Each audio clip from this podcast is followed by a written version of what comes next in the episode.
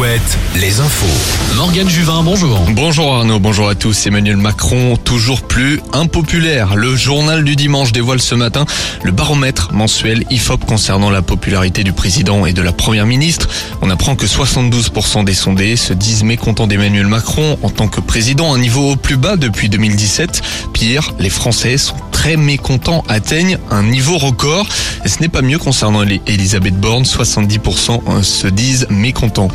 Une plage du Morbihan a été bouclée par les autorités hier dans la matinée. Un obus a été découvert à Groix sur la plage des Sables Rouges. L'engin mesure 30 cm de long et a été retrouvé à marée basse par un riverain.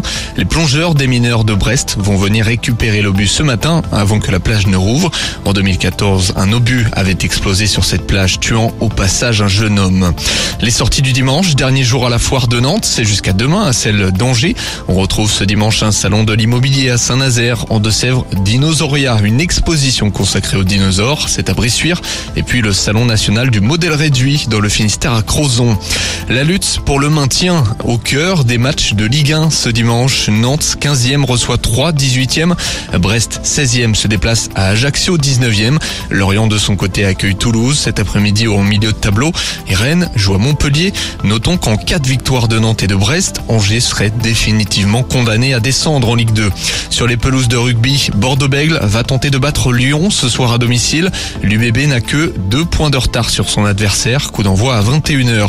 De la Pro B, ce dimanche en basket, Angers reçoit Denain, Nantes, le Dauphin, Chalon-sur-Saône, et puis La Rochelle, Quimper et Orléans jouent à l'extérieur.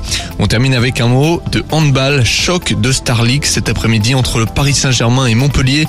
En cas de match nul, le HBC Nantes serait co-leader avec les deux clubs.